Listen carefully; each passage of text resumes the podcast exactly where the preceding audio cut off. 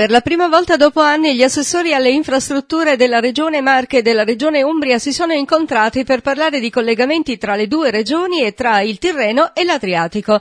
Lo hanno fatto in territorio marchigiano dove l'assessore regionale Francesco Baldelli ha accolto l'omologo umbro Enrico Melasecca Germini. Il primo sopralluogo fortemente simbolico a Mercatello sul Metauro direttamente all'imbocco del traforo della Guinza, tristemente considerata l'incompiuta delle incompiute. Poi i due assessori regionali si sono trasferiti trasferiti a Cagli. Altro luogo significativo per il passaggio della strada della Contessa, la strada statale 452 che si sviluppa quasi interamente in territorio umbro per poi giungere nelle Marche. Entrambi gli assessori hanno evidenziato la necessità di un suo adeguamento e miglioramento, mentre poi hanno parlato della possibilità del passaggio ad ANAS delle due strade regionali, Arceviese, strada regionale 360 e a Pecchiese, strada regionale 257. Ecco l'intervento della l'assessore regionale della Regione Marche Francesco Baldelli. Due luoghi simboli, la Guinza sulla Fano Grosseto, l'incompiuta delle incompiute, e a Cagli dove noi abbiamo un tratto di strada importantissimo,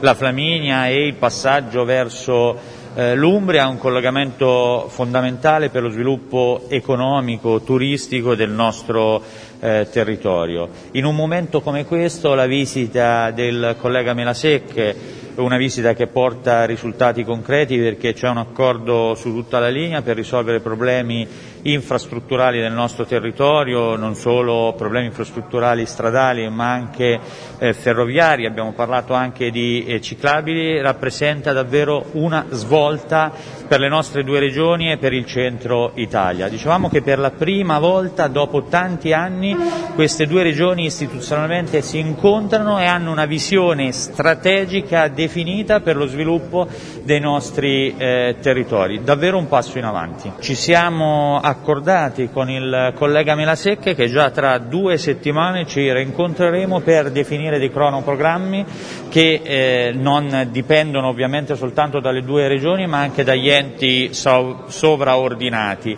Stiamo recuperando il tempo perduto in eh, passato. Questa sintonia devo dire che porta davvero bene perché già sono stati eh, nei giorni passati e nelle settimane eh, passate si sono svolti dei tavoli tecnici che hanno portato risultati concreti. Parlavamo prima della Orte Falconara che ovviamente riguarda i nostri due territori, non solo sono stati individuati dei finanziamenti ma sono stati individuati eh, tempi di priorità per la realizzazione di alcuni tratti di queste opere. Quindi è questa sinergia che porterà e deve portare alla svolta perché siamo certi che unendo le energie i risultati arriveranno. Divis- le divisioni del passato purtroppo hanno lasciato nostre, alle nostre regioni come eredità un gravissimo gap infrastrutturale. I fallimenti delle politiche infrastrutturali passate hanno penalizzato fortemente la regione Marche e la regione Umbria, specialmente nei collegamenti est-ovest e con le altre regioni del centro Italia, tra il Tirreno e l'Adriatico, i due mari che sono una piattaforma logistica naturale per i due importanti corridoi europei, iberico e balcanico. Durante questo primo incontro è emersa la volontà di avviare, da parte dei due assessorati, un percorso condiviso per disegnare una visione complessiva sulle principali infrastrutture di Marche Marche e Umbria che sia in grado di imprimere un vero cambio di passo alle politiche di sviluppo di territori chiave per tutto il centro Italia e i collegamenti con l'Est Europa. Nelle prossime settimane seguirà un altro incontro per affrontare la questione delle altre infrastrutture che interessano soprattutto il centro-sud di entrambe le regioni. Ecco l'intervento dell'assessore regionale alle infrastrutture della regione Umbria, Enrico Melasecca Germini. Un anno fa circa ad Ancona abbiamo firmato con la Presidente Tesei il, eh, l'accordo che poi ha portato al tavolo per la Orte Falconara su cui stiamo conseguendo oggi risultati molto importanti.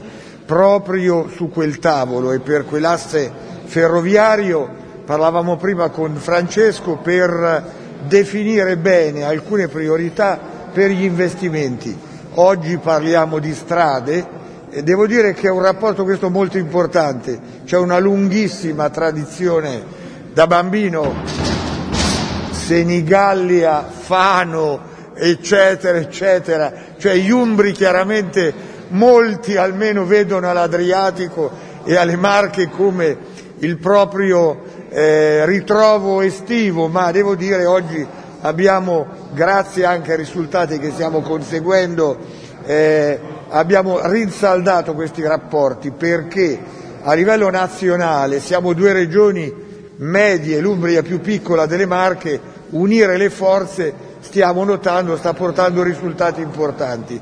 C'è anche una, devo dire, il che non guasta, una eh, sintonia dal punto di vista diciamo, del rinnovamento delle due amministrazioni Umbria e Marche e quindi grazie anche a questo rapporto c'è un'amicizia personale e stima fra noi due, credo che i risultati da qui a breve, medio periodo si vedranno tutti.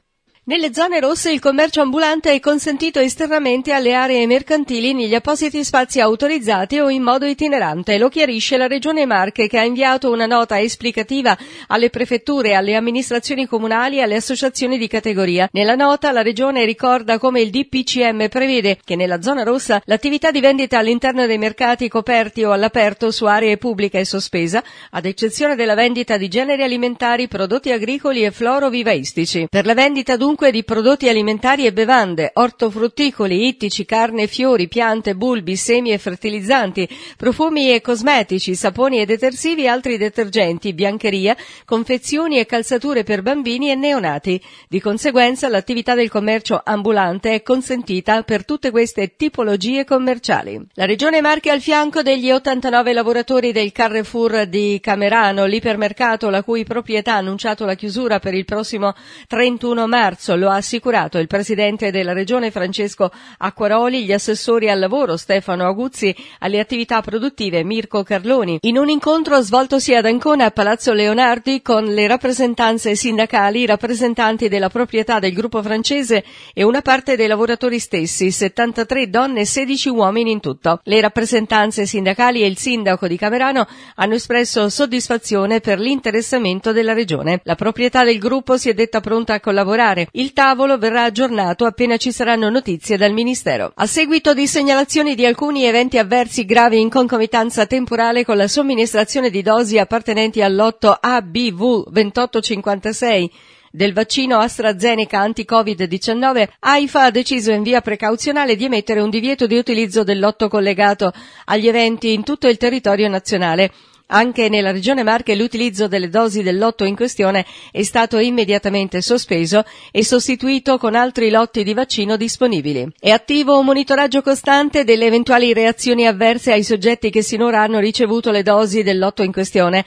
Al momento nella regione Marche non sono stati registrati episodi di rilievo, ma tra le 1750 persone che hanno ricevuto questo vaccino si sono verificati soltanto due eventi lievi pari agli stessi che possono comunemente verificarsi dopo la somministrazione di un qualsiasi vaccino, quali febbre, dolori muscolari. Al momento non è inoltre ancora stato stabilito alcun nesso di casualità tra la somministrazione del vaccino e gli eventi avversi gravi. I campioni del lotto saranno oggetto di approfondimento da parte dell'Istituto Superiore di Sanità. Per l'emergenza Covid-19 che ha fatto crescere la pressione sugli ospedali marchigiani, in particolare quelli della provincia di Ancona, sono state sospese molte attività programmate non urgenti. Agli ospedali riuniti di Ancona stop alle attività ambulatoriali a lungo termine, che non hanno alcuna priorità agli interventi non strettamente necessari per garantire gli attuali 25 posti di terapia intensiva Covid. In caso di aumento dei posti necessari di intensiva, però, la sospensione potrebbe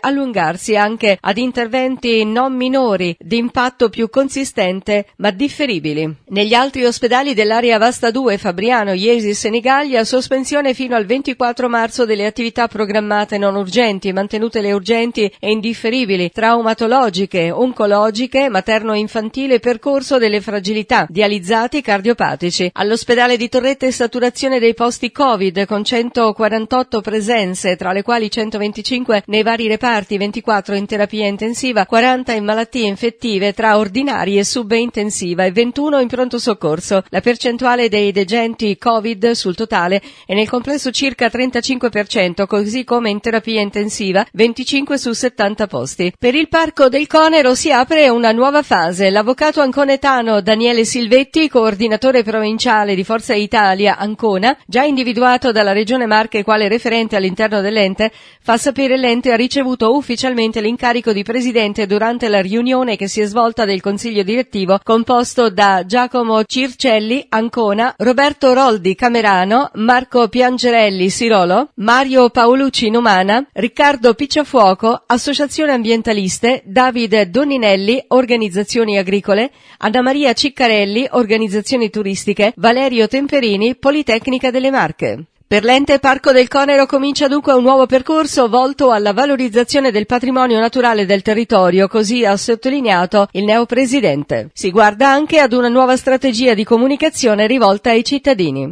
La diciassettesima edizione del Festival di cortometraggi di Ancona, uno dei più autorevoli e popolari d'Italia, diretto dal regista e direttore della fotografia Daniele Cipri e dallo sceneggiatore Luca Caprara, si farà sia pure in versione online da sabato 20 marzo fino a domenica 28. Lo hanno annunciato gli organizzatori durante una conferenza stampa in diretta streaming. Sono 36 gli appuntamenti virtuali tra incontri, masterclass, planel sulla pagina Facebook di Corto Dorico e sul canale YouTube di Argo Web TV e visori di cortometraggi e film sulla piattaforma mymovies.it. Tra gli ospiti il regista e sceneggiatore e produttore cinematografico Agostino Ferrente, il regista e sceneggiatore Giorgio Diritti, Paolo Bernardelli, autore di Sampa, Luci e Tenebre di San Patrignano, docufilm di successo su Netflix, i due fratelli Antonio e Marco Manetti, l'attrice Serena Rossi, il produttore cinematografico cinematografico Carlo Macchitella, il produttore e autore Omar Rashid, il critico cinematografico Gianni Canova. Ad anticipare l'apertura sarà venerdì 19 marzo l'incontro online sulla pagina Facebook di Corto Dorico con l'attore Marco D'Amore, conosciuto per il ruolo di Ciro Di Marzio nella serie televisiva Gomorra. Nelle vesti di professore dell'ora di cinema in classe con, in cui interagirà con alcuni studenti dei licei di Ancona. Metamorfosi è il tema del festival di quest'anno.